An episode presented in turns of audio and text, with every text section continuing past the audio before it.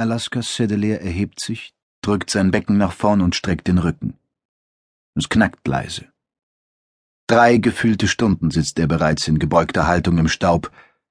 Zeigefinger und Daumen der rechten Hand schmerzen von der Nadel aus Tierknochen, mit der er den groben Faden durch die Häute trieb. Der Maskenträger besieht sein Werk. Die beiden starken Äste, die er in den Boden geschlagen und oben zusammengebunden hat, wirken stabil genug, um das Gewicht der Häute zu tragen. Zedelier fragt sich, ob sie Windböen standhalten können. Allerdings hat er im Reservat bisher keine erlebt. Zu gleichmäßig wirkt alles. Es gibt keine Nächte, keine nennenswerten Temperaturschwankungen. Wie soll da Wind entstehen? Er geht zum nächstgelegenen Zelt, rüttelt vorsichtig an der Konstruktion des Protoentonen, der diese Behausung aufgestellt hat. Sedelair findet sie nicht bedeutend solider als seinen eigenen Bau. Der Terraner ergreift die Seile aus Pflanzenfasern, bindet sie zu Schlingen. Er hat sie genau ausgemessen. Sie reichen bis zu den vier Pflöcken, die schräg gegen die Spannrichtung im Boden stecken. Sedelair legt die Seile locker um die Pflöcke. Die Schlingen hakt er an leicht abstehenden Aststümpfen ein.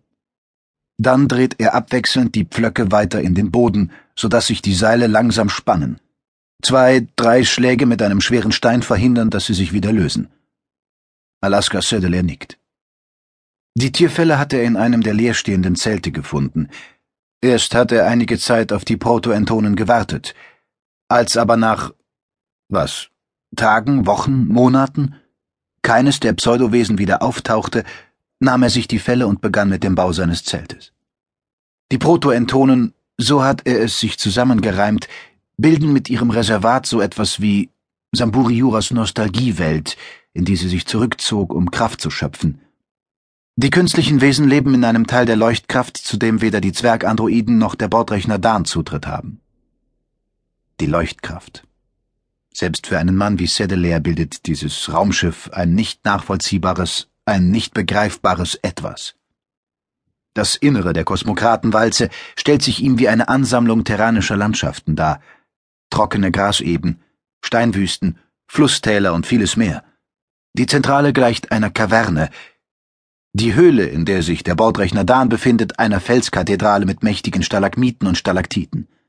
Sedelair rückt die schwarze Plastikmaske zurecht. Fallon 4 auf, einer der Zwergandroiden, die die Besatzung stellen, hat ihm in den Fertigungsstätten der Leuchtkraft ein ganzes Set an gepolsterten Plastikmasken angefertigt. Seine alte Maske war beim Einsatz in der Ultramarinstadt in drei Teile zerbrochen. Sedelair hatte die neuen Masken nicht beachtet. Stattdessen trägt er weiterhin seine alte Maske, die er mit weißem Klebeband geflickt hat. Weshalb sollte er sie wegwerfen? Fallon Vierauf hat die Nichtanerkennung seiner Bemühung stillschweigend hingenommen. Die Zwergandroiden haben keinen Sinn für die weichen Regeln des Universums. Aus diesem Grund hat Dan Sedelair als zwischenzeitlichen Kommandanten der Leuchtkraft auserkoren. Der Maskenträger soll die Suche nach der verlorenen Herrin der Kosmokratenwalze mit seiner Erfahrung und seinem Instinkt für kosmische Zusammenhänge vorantreiben. Alaska Sedelair hält die zusammengenähte Zeltplane vor sich in die Höhe und prüft seine Arbeit, indem er mehrmals ruckartig an den Fellen zerrt. Die Nähte halten. Er bindet die umgeschlagene Kante an den Rahmen seiner Konstruktion. Dann spannt er die Häute über die beiden hinteren Seile und schlägt mit dem flachen Stein drei weitere Pflöcke an den vorgebohrten Stellen in den Boden. Den Rest der Kanten beschwert er mit flachen Steinen, die vom Ufer des nahegelegenen Flusses stammen.